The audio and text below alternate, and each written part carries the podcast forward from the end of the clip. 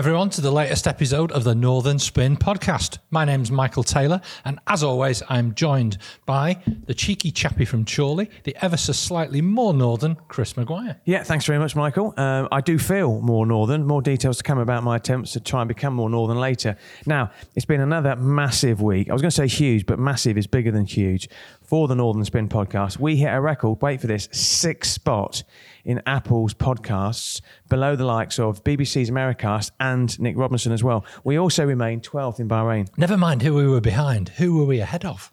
Um, well, you asked me a tough question there, right, actually. Any, Um, any questions on the BBC? Yeah, I think they were below us as well, actually. Yeah. But actually, and you'll like this that there's a series of podcasts on Radio 5 Live called Boris about your mate Boris, and we were ahead of them. If Why is, it, why is he my mate and not your well, mate? you don't like him being called Boris. You like him to be called by his first name, his entire name. His name is Alexander de Pfeffel Johnson. Exactly, which you hate. Boris Um, is a character that he created. well, we're above Boris. Good. I like that. Okay, I knew you would. Yeah, good. Anyway, we are the faces of Northern Spin. We are the voices of Northern Spin, but we could not do this without our friends from What Media, particularly Sam Picton. Really great producers. They shoot this, record it, package it, get us on all the right platforms. Fantastic production company. And we literally couldn't do it without them, Chris. Such No. such great partners. Absolutely, absolutely. And Sam's in the room now, looking, you know, decidedly embarrassed. Is he? Um, he is. He is absolutely. You're so focused on so the. good, I don't you're even so notice he's around. focused on the job. But we couldn't do it without our sponsors as well, Oscar Technology. Now they have had a good week. They're the number one recruitment company to work for in the northwest. It's one of the top ten recruitment companies to work for in the UK. And Oscar is also the third best medium-sized recruitment company to work for in the UK. A bit of a niche claim that, um, and I wonder who the top two are. But uh, as far as I'm concerned, Oscar Technology, the name you can trust. Fantastic. Chris, I get no satisfaction whatsoever doing this. But um, before we get stuck into the politics, I've got to actually tell our listeners something that you did. I've got to out your behaviour. Well, what what have I done wrong? So last Tuesday, you and I went to Prenton Park on the Wirral to see Tranmere Rovers against Stockport County in League Two. And there I was, an absolutely thrilling end to end game, although it was nil nil, no goals scored. The game had goals written all over it. It was such an attacking game. And I turned to my right at 85 minutes, and there were you standing up and shaking hands and getting ready to leave. It's the first time you've what ever. on earth is that all about? It's the first time you've ever turned to your right, to be honest with you. Oh. But in fairness, what I would say is you talk about chances. There were no chances. It was no lack of endeavour, great hospitality, um, you know, really, really lovely bunch of people that we were with. But there were no chances. And if I'm right, I think it finished nil nil as well. So It did finish nil nil, but there were loads more chances after you went. But not anyway. I can never leave a game early. no, well, I managed to get away. See, I've, Uh, been, I've been haunted by this all my life because in 1977, 26th of December, me and my dad and a lot of other people went to see Burnley against Blackburn Rovers, and it's obviously t- Classico this Sunday at Turf Moor. Rovers were winning 3 0 at half time. We absolutely battered Burnley in the second half. We had a penalty just after half time, could have gone 4 0 up, and me and my dad left early, and it ended up 3 2. And everyone to this day says, Oh, yeah, it was a really close game, that.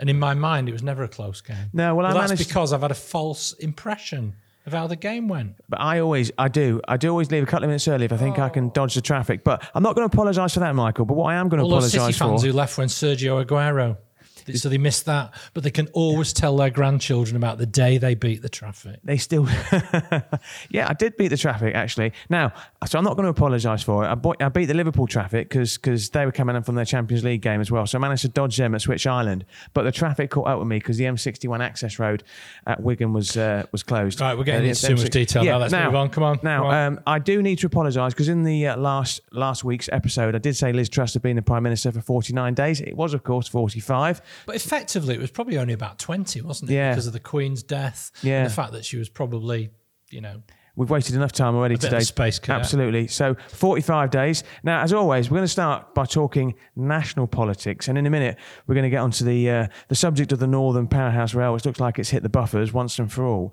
But before then, Michael, I'm going to play a little game, and I'm going to ask the ever talented Sam to play the theme tune to I'm a Celebrity, Get Me Out of Here.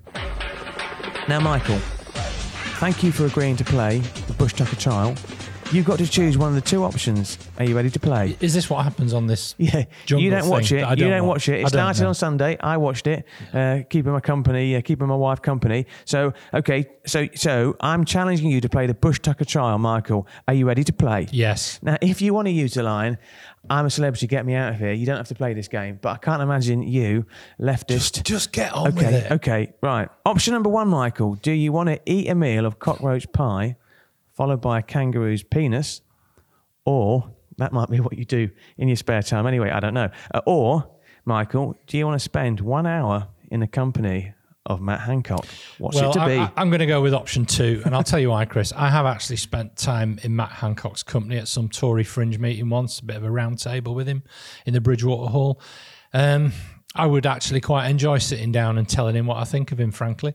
And I'd start by asking him what I'd ask any anyone who served in the Tory government in these last 12 years. Could you actually list to me what you've actually achieved in those 12 years? I'll wait. This decision, though, to go on to go into the jungle, I don't, I don't really want us to spend too much time talking about it. To be honest with you, it's yet another egregious example of the shallow stunts and ever-moving circus that represents this government. While supposedly there is the serious business of governing that is going undone, it actually, ma- it actually makes me quite angry. Yeah, it makes me angry too. No, and you can't defend it. You can't defend it. Um, and what I didn't like about Matt Hancock with his mealy mouthed explanation that he wants to raise a profile of his dyslexia campaign, No. that's embarrassing. Um, the producers have apparently agreed that Hancock can communicate with his team throughout the show if there's an urgent constituency matter. Rubbish. So that must be reassuring to his clients. There's 400,000 reasons why Hancock's doing this.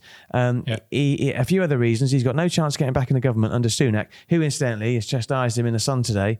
Um, I think it's a, and this is the bigger issue, it's a kick in the teeth to all the families who lost loved ones uh, as a result of COVID 19 when he was Secretary of State for Health. Yeah, Um, but what about the billions? Not only that Sunak squandered during the pandemic, that all the all the all the contracts that Hancock, when he was health secretary, handed out to his mates, the landlord of his local pub in Suffolk, who was getting PPE contracts. I saw a clip earlier today of him on the Robert Peston show with Jess Phillips, and she's highlighting the fact that there were manufacturing companies in her constituency in Birmingham who were desperate throw their factories open to supply and take part in the national effort to protect people in the NHS who were looking after people on those hospital wards and they couldn't get it. But somehow Matt Hancock's pub landlord did. And stuff like that, I just think makes people really angry. And the mishandling of his.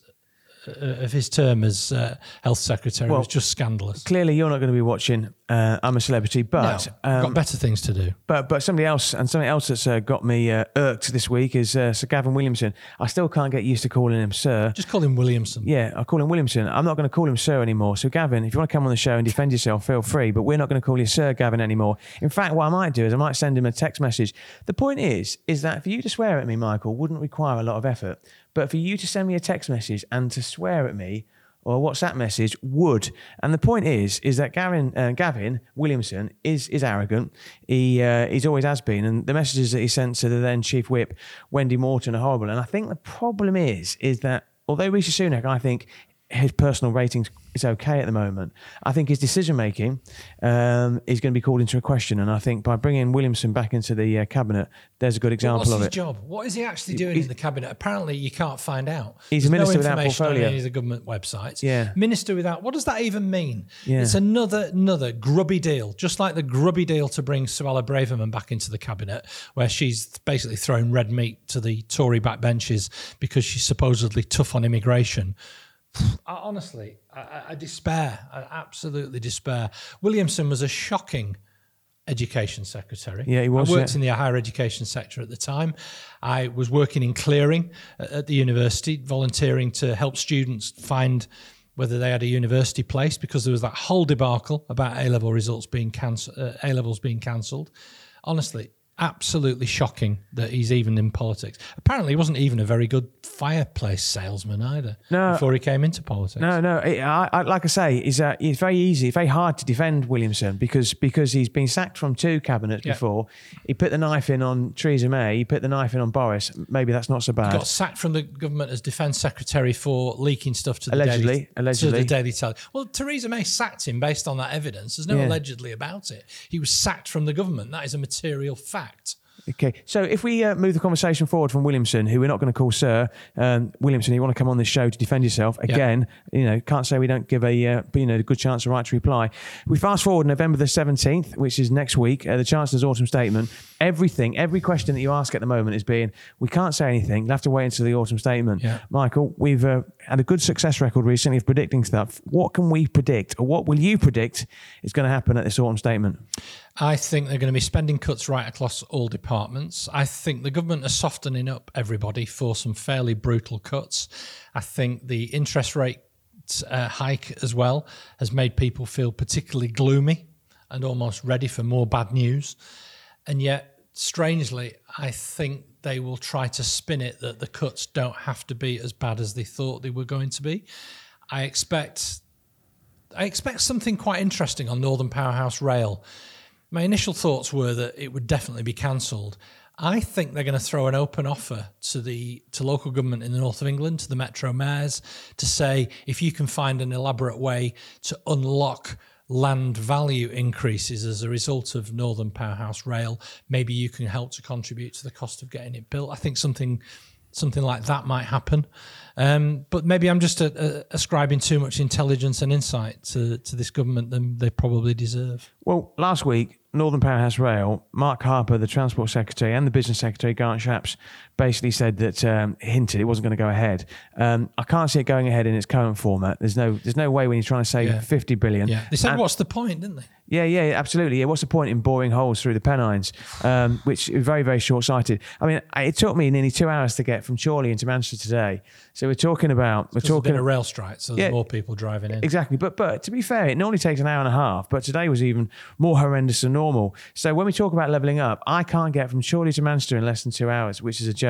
Um, so in terms of Northern Powerhouse Rail, no great surprise that um, that it won't happen as they predicted or as they said in their manifesto in 2019. Nobody believed Liz Truss when she said she would uh, when she was doing her leadership hustings that she would complete Northern Powerhouse Rail. Incidentally, um, her hustings took 60 days and she was in office for 45 days. Um, now, the North has uh, definitely got the thin end of the wedge when it comes to high speed two. Um, I think of more immediate concern is the Avanti West Coast and Transpennine Express continues to be an absolute shambles. The Guardian's North of England editor, Helen Pidd, tweeted last week that the best chance for Northern Powerhouse Rail was with a Labour government, uh, with Leeds MP Rachel Reeves as a Chancellor. The one thing I will say is that I am starting to come around to the conclusion that, bearing in mind most of our elected mayors in the region are Labour, the best chance of stuff happening for the North would be with a Labour government giving more power to these Labour mayors. That, that didn't tend to happen that much under the Labour government from 97 to 2010.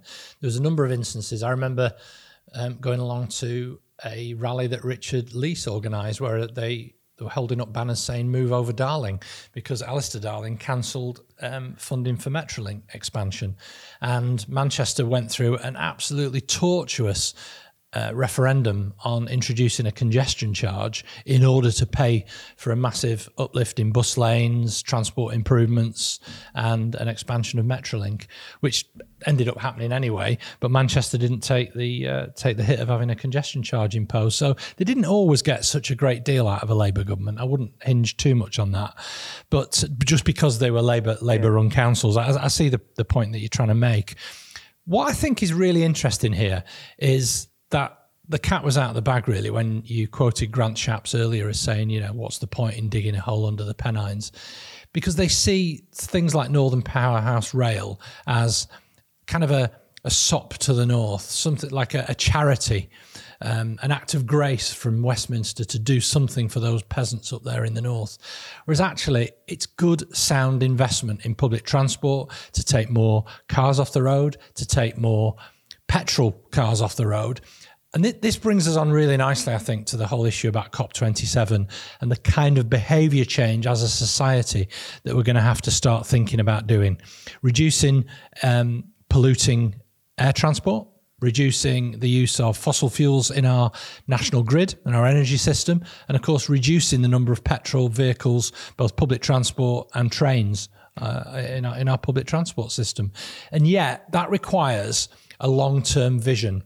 Whereas at the moment, short termism just seems to be absolutely normalized and baked into everyday government policy. Wait, what do you think? No, you're talking, that's the problem with politics generally. Um, I mean, I was watching, uh, looking at Alastair Campbell, who's getting quite irate over the weekend. I don't know if that was because Burnley got beat 5 2 by Sheffield United. Did they? Yeah. What was the score again?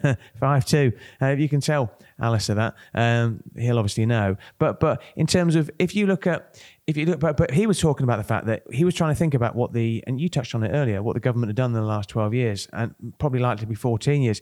It's very difficult to pin your hat to anything that they've, they've actually done tangible. Yeah, I got, think it's got Brexit done. Yeah, yeah, badly. Yeah, but in terms of the the climate and in terms of what's happening, I was listening uh, on the radio this morning, listening to uh, a podcast, um, Westminster Hour, which I always enjoy, and they were talking about the number of licenses that have been given to North Oil. And yeah. and and uh, the Labour um, the Labour uh, MP who they had on um, it was Anneliese Dodds. She she was saying that you know we need to to go to you know green energy, which obviously everybody like nods a cap to and says yes we do, but actually no one's willing to grab the bull by the horns and actually commit to doing it because it's a much more of a long term project. Even though in the long run it'll yeah. be cheaper. Same with nuclear. Yeah, a proper commitment to nuclear, and yet that's another public investment that's being questioned that might not happen. And I think it's very easy though for Labour at the moment to be on the sidelines shouting at the government. And interestingly, well, they are the opposition. Yeah, Chris. they are the opposition. Yeah, they are. But it's very easy to shout at the government uh, of the day. Uh, and if you look at Twitter over the weekend, as I have done, there seems to be this concerted effort among the main people within the Labour Party just to take to Twitter and uh, shout at the Conservative Party. Do you think but Keir Starmer? That, but that's their job. That is their job. But their job is also coming up with alternatives. Well, and, well well, what is a green new? What's the Green New Deal all about? What's about committing into having a, a national green energy company? What's about the commitment to wind turbines on our on our coastlines? But do you think? Do you think they're putting you know enough policies forward at the moment? Yeah, I do. Um, I was lucky enough last week to have a meeting with Lucy Powell, who's the Shadow Culture Secretary, and I'm not saying that just for a name drop, Chris. Genuinely, so just to take her her policy area in microcosm. So we were meeting with some um, tech leaders from really leading Manchester technology businesses, and L- Lucy Powell was sort of letting the, the, the, group know about some really interesting initiatives. Jim O'Neill's doing a whole commission on startups. There's um, there's, there's the, the, digital version of Labour's industrial strategy, which Jonathan Reynolds, the shadow business secretary, has uh, released at Labour Party conference. And if you think that level of engagement is going on on detailed policies, yeah, just in her policy brief, then you've got to think logically that's going on right across Keir Starmer's shadow team. Wes Streeting, no doubt, will be doing the same sort of thing in the National Health Service as, as Health Secretary, and on it goes. So I think they are at least trying to make all the right connections, to make some smart policy choices, so that when they are elected, that they hit the ground running. And if I've got one one criticism of the Labour front bench, it's actually to hold Rishi Sunak Rishi Sunak a bit tighter to account for some of the mistakes he made during the pandemic. You just mentioned digital. Um, yeah. Run it. Well, actually, that's, that's a home question. Yeah, absolutely. Yeah, absolutely. Published an interview today, actually, with um, there's a business in Manchester, not far from here, called Connect One.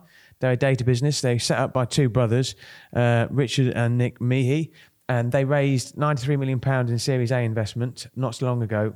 One of the investors is GP Bullhound, um, fantastic, uh, fantastic organisation as well. They want to be a unicorn business, which would give them a valuation of a billion US. Now they're a fantastic business run by really focused, the most focused people I've ever met in my life, and they want to set up a business here in Manchester um, because there aren't enough you know unicorns up here in the northwest. Um, but that will happen because of them. It won't happen because of any state intervention as well. Uh, but we do well, need to. You, you, say that. I mean, Manchester has not become a place where businesses like that want to raise capital and build a business by accident. You know, that has been government policy to first of all relocate the BBC here, and particularly their um, their digital and tech team to Media City. There's also been the relocation of the uh, Special People, Taps Nose, GCHQ. Yeah. They're based here in Manchester, which has in itself added to the tech cluster. And, you know, there is a clustering of tech businesses that, you know, policies by our universities to encourage more people to come to come here. You know, I think you know, don't, don't, decry the efforts of, of both of local government and of Manchester's um, leaders over the years to um, to, to attract businesses here. Uh, there has been, you know, a, local state intervention at least. Fair point, fair point. Um, but but fundamentally, what it will come down to, it will come down to the founders, you know. But you do need to have the circumstances around it to attract them in the first place. Indeed. Just just you know, we talked about this last week, didn't we? In our special edition, which is still available to download, where we spoke with Dave Foreman from Praetura Ventures, who pretty much spoke to that agenda, didn't he? Hundred percent. Yeah. Okay, we're going to take a short break, and after the break, we're going to be talking about think tanks.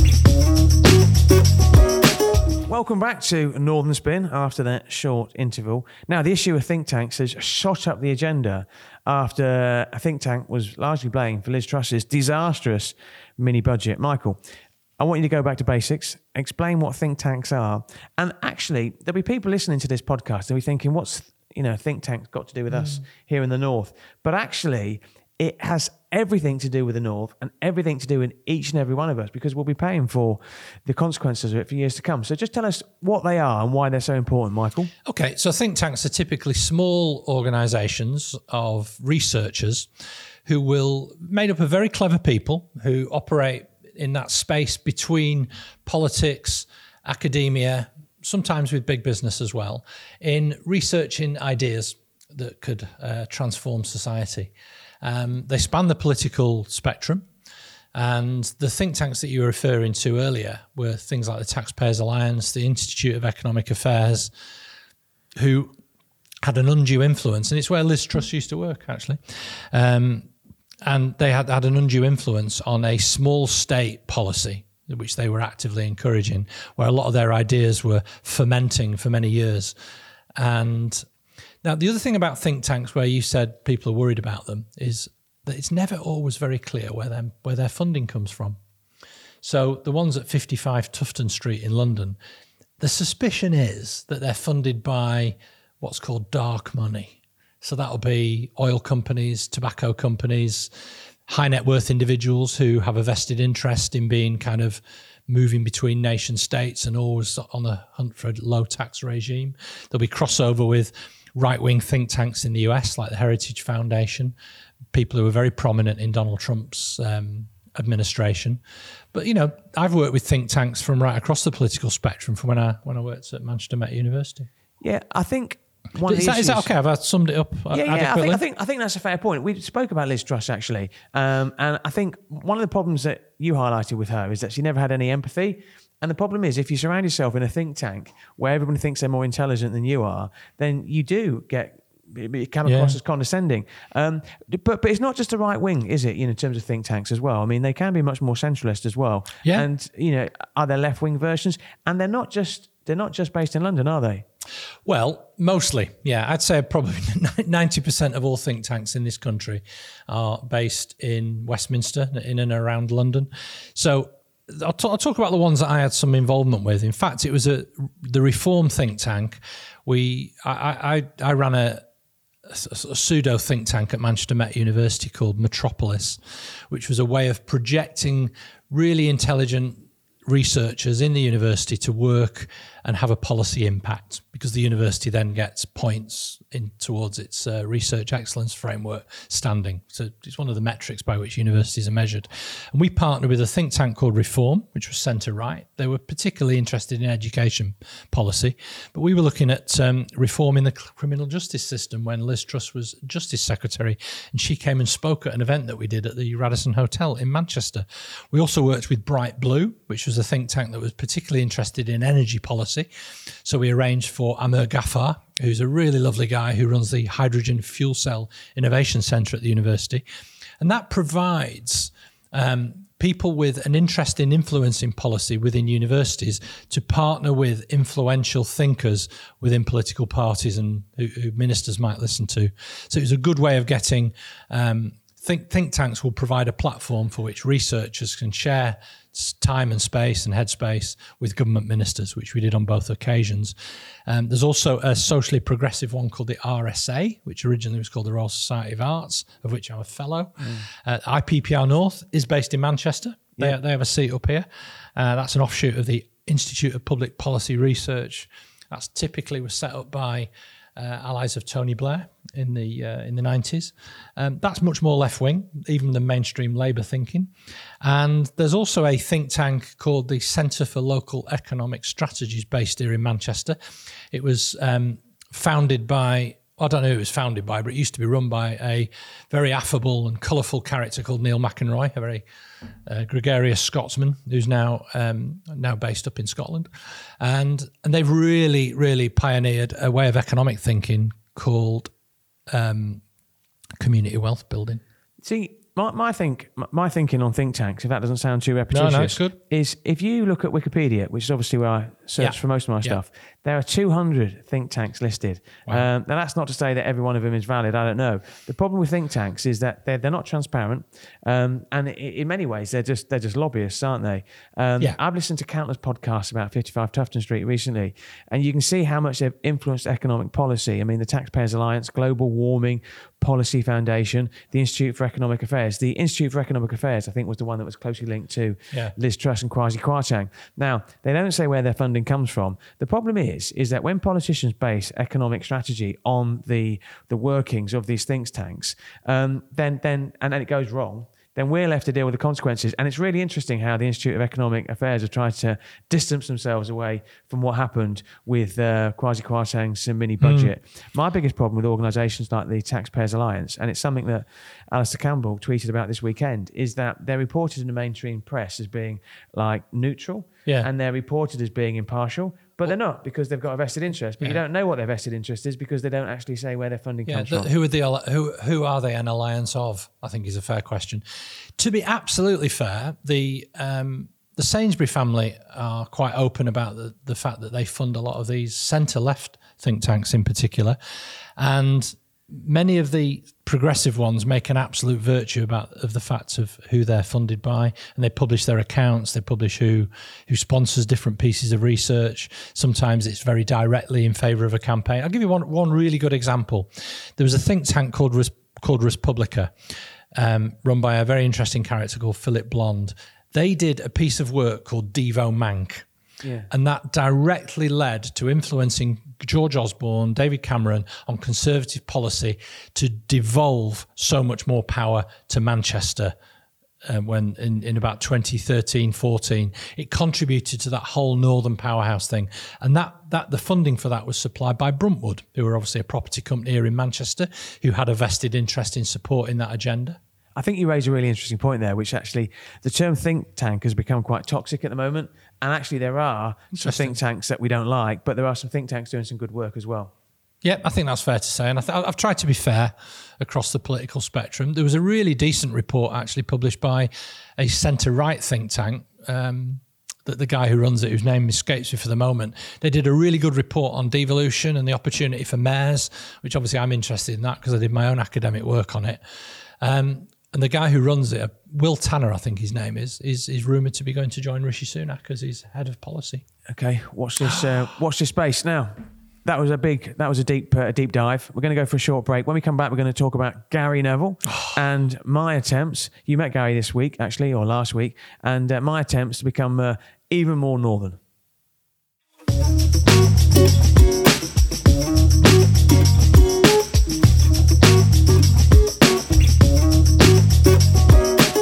Well, welcome back to the third segment. The, this is the light-hearted slot. This is the fun bit. This is the fun bit of the Northern Spin podcast. So, Chris, we're going to talk about Gary Neville in a minute, but he was at the Talk Talk Northwest Women in Tech Awards that I was at in Manchester last week. What a filthy night that was! It absolutely hammered it down. Um, Andy Burnham was there on stage as well. Um, Gary was the presenter. He um, he got a car straight away afterwards to go down to London to record. Have I got news for you? Yeah, I was really pleased actually um, that you mentioned that because Joe Sheeran, uh, KPMG, won Mentor of the Year, and I, when I became the editor of Northwest Insider, following in your footsteps, the first thing I did was create a list of top 50 women in uh, women in tech or women in business actually, and then that grew to 100, and then by the time I left, we were getting two, three hundred nominations, and it's I'm so pleased that Talk Talk, you know, Manchester-based company, um, hosted that event and organised the event, and and I'm so pleased that Joe and some of the other companies who won as well. I mean, Becky Taylor from um, Tech Returners, she was uh, she won two awards actually. Well, Naomi Timperley won something because she gave me a bouquet of flowers and said that suits you so much better than it suits me. Take them home to your gorgeous wife. Because Naomi really loves my Rachel. No, she as does. I do. and, and and she loves this podcast as well. Now, I want to talk about Gary Neville because uh, Gary Neville, you know, went to uh, to host an episode of Have I Got News for You, challenged by Ian Hislop uh, over his decision. He was really walking into the lion's den with that, wasn't it? Absolutely, his- absolutely. Because you know, you wouldn't need to be a rocket scientist to work out that if you're going to host that event and Ian Hislop and Paul Merton are going to be, you know, on either side of you, um, you're going to be asked about your decision to commentate on the Qatar-owned uh, beIN Sports at the forthcoming World Cup as well. Yeah. Um, I watched stuff on Twitter. He got absolutely hammered on Twitter, Gary Neville, Yeah, because they showed that snip, um, sort of snippet. I wanted to watch the whole show. I wanted to see how he came across uh, as well. He looked nervous, I'll be honest, as anybody would be in that situation.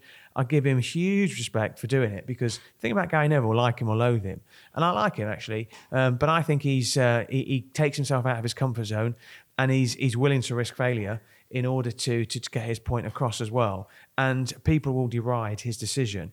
I think what's really telling, though, is that I, I cannot believe he will not go to Qatar and he will not raise some of these issues about human rights uh, and some of the other things that we've spoken about before. I mean, did you see the show? Did you see his clip? What did you think? I, about I've, se- I've seen the clips uh, where Ian Hislop's basically tearing him a new one over his decision to to go to the World Cup. And I thought his defence was pretty limp, to be honest with you. He didn't really stand up for himself. He probably got a bit tongue tied in the face of comic geniuses who've been doing it all their lives. Um, I felt a bit sorry for him, to be honest with you. But he's made that decision and he's got to take it on the chin, hasn't he? Yeah, absolutely. Yeah, absolutely. Um, but but uh, I mean, the World Cup's only what less than two weeks away now, so I'm still not enthusiastic no, about it at all. But I think it will be a distraction. But, but you, you on. mentioned you know that he'll use that opportunity to criticise the fact that the World Cup's been in Qatar and that people have died building those stadiums and all the rest of it. You know, the World Cup was in Russia. Did that make four years ago? Did that make Russia more accountable, more open, a freer society, more democratic? No, it had the opposite effect. It emboldened Vladimir Putin to think that he could literally hide in plain sight the fact that he was um, that he was bullying his own people and was you know cracking his knuckles ready to go and invade one of his neighbours. Well, that's a seamless segue into our next thing I'm going to talk about my attempts at becoming more northern. You know, as I mentioned before, I come from Kent. So people say to me, hey, what football team do you support? And I used to say, well, there's only one league team in Kent, that was Gillingham, that were miles away from where we lived. I used to follow non league football, used to follow Dover Athletic. Were Maidstone in the league at one point? Yeah, they were. Yeah, yeah, they had. And then Peter Taylor was a manager sh- for a short period of time. And they used to be, that was a real derby, that was. I think they used to play Dartford against Maidstone. Um, oh, Dover against Maidstone. We had about two and a half thousand people there. But but um, the reason I mention it for is that I live in Chorley. So within a 10 mile radius of Chorley, you've got Burnley, you've got Blackburn, you know, you've got Accrington, eh, not further afield, not, not much further afield, you've got Rochdale, then you've got Premier League clubs like Liverpool uh, and Everton. And missed Manchester. Preston North End, Preston. North End are even closer as well. You know, now we went uh, to to watch Tranmere Rovers versus Stockport County. Um, we can disagree over whether or not it was a good game or not. I thought it was lacking in real clear cut chances. Spoke to Mark Palios, who is the uh, chairman of uh, Tranmere Rovers, proper footballing guy. He used to be it. chief exec of the FA, didn't he? He did, yeah. he really did, he interesting bloke. He, he runs a club with his wife actually, and and actually they don't need to run Tranmere Rovers. They absolutely don't. And I and I said to him, I said, uh, what I mean, because he's done well enough in business. well, I, I just think he's. I think he's either seventy or just about to turn seventy. You know, he's, he's not doing it for the. Uh, he's not doing it for you No. know for sort of financial gain. But I went to watch Tranmere Rovers. I went to Tranmere Rovers to watch Liverpool Women's Football Club against Man United about four years ago. I can't remember the exact date, but it was Man United's first ever competitive match. They won one 0 actually. Uh, Lizzie Arnot scored a goal from close range. Extra detail there that I like to go into. Um, and that pitch was an absolute disgrace. The playing surface was terrible.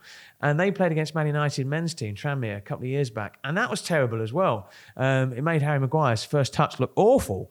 Um, but they've spent a lot of money on that uh, playing surface and they've dug up all the uh, the drains. That was a fantastic playing surface. I mean, we yeah, it was, wasn't it? on Yeah. that. yeah. But it's not only the playing surface, it's not only the facilities around the club. It's been a long time since I've been to Prenton Park. And and obviously Tranmere in that time have been out of the football league. They've been in the National League for a while. They got promoted up to League One and then came back down again. But the, the point is, on the Wirral, um, you know, in the shadow of both Liverpool and Everton, two you know, glo- global brands really in world football terms, they've got this football club that keeps going. That's the Wirral's team, and fair play to Mark Palios for doing that because you know when people talk about if they feel that their lives are not as good as they could be, if they feel that somehow opportunities are passing them by, if they think that there are things that they miss about life, that it's not fair, that it's that life isn't good, the things that they cite are like losing a post office from your high street or your local pub closing down. And one of them, of course, is if your local football club isn't a visible institution in your in your local area. And good schools, good hospitals. But, but honestly, a football club is such an important totem in a community. And for that to be embedded in its community, so the women's teams playing there, for mm. instance, that you've seen, my lads did their refereeing courses when they were teenagers, and they did it in the at the pitches at the side of Prenton Park. You know, it's a community facility that's been thrown open for people to take part in, and I'm sure they've got like kids teams and and community outreach because I think that's you know it's it's providing a real a real totem Huge, Yeah, absolutely. I'm trying to have got a, a, good a good women's team. I mean, fair credit to Stockport County as well. You mentioned it was a foul day at the Talk Talk Awards. Foul day, uh, at least for the Getting first over half. To the it was, yeah, yeah, I mean, fair dues to Stockport County. I mean, they had 1,500, 1,600 fans in that away end, and they absolutely sang. Yeah. They absolutely sang non-stop as well. Yeah, I do need to mention, uh, I went to uh, Tatton Park um, having been to um, Blackpool Illuminations the previous week, I thought I'd go to the other end of the scale, and I went to Tatton Park, and uh, wow, that's amazing. I mean, I've been there before, but I was given a proper tour around it because previously I only go to one side of it, but I went to the Knutsford side, and uh, that's amazing. I mean, that's uh, you can. It's great. It's a, it's a, real national treasure for the, for the north of England, isn't it? As are you. Oh, that's very kind, very kind of you to say so. But you know, just on that point again about um, about local football clubs, um, Stockport County back in the back in the football league. I was working at the town hall when the team came in to collect the trophy and do the open top bus tour, and the whole place was absolutely rocking. Yeah. You know, it makes such a big difference to the confidence of a town you know, I'd always argue that Stockport is a of the GM boroughs the one that's really, really on the march. It's got a good had a good strategy.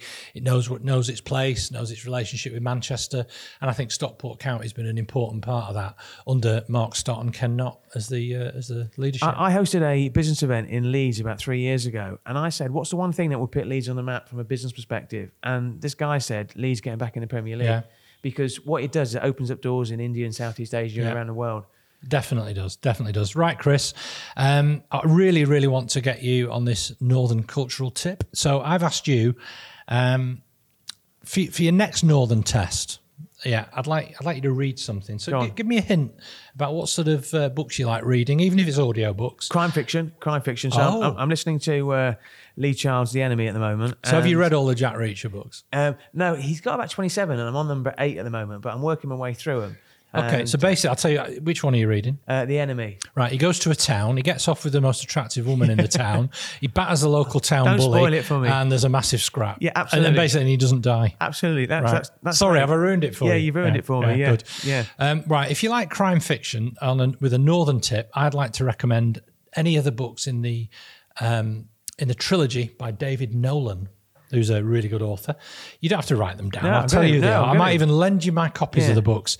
Uh, and also a really fantastic series by Joseph Knox. Um, used to work in Waterstones in Manchester. Fantastic writer. He's got an, um, I think it was actually longlisted for the Booker called True Crime Story. Really, really imaginatively, really well written, incredible story. Um, but the Dave Nolan trilogy, they are called Black Moss, Ballad of Hanging Lees, and Mermaid's Pool. I tell you what I'll do. I'll give it a go because I'm always looking for new authors because uh, my favourite authors I've now run out of their books. Val McDermid as well. She a lot no, of her. Uh, I, don't, I don't like her. Uh, Why not? No, too too dark. Too dark for me. Okay. Yeah. Great. Right. Any everybody, that is episode nine of Northern Spin. We're now on Apple Podcast. Please give us a five star review. You can write one out as well. Um, this has been a bit of a bonus one. We've gone on a bit this time. We have, yeah, Yeah, we have, we've yeah. gone over time. Thanks again to What Media, particularly Sam Picton for recording this podcast, and of course to our composer Elliot Taylor for providing the music. This has been Northern Spin. I'm Michael Taylor. And thanks to Oscar Technology. And my name is Chris Maguire. Thank you.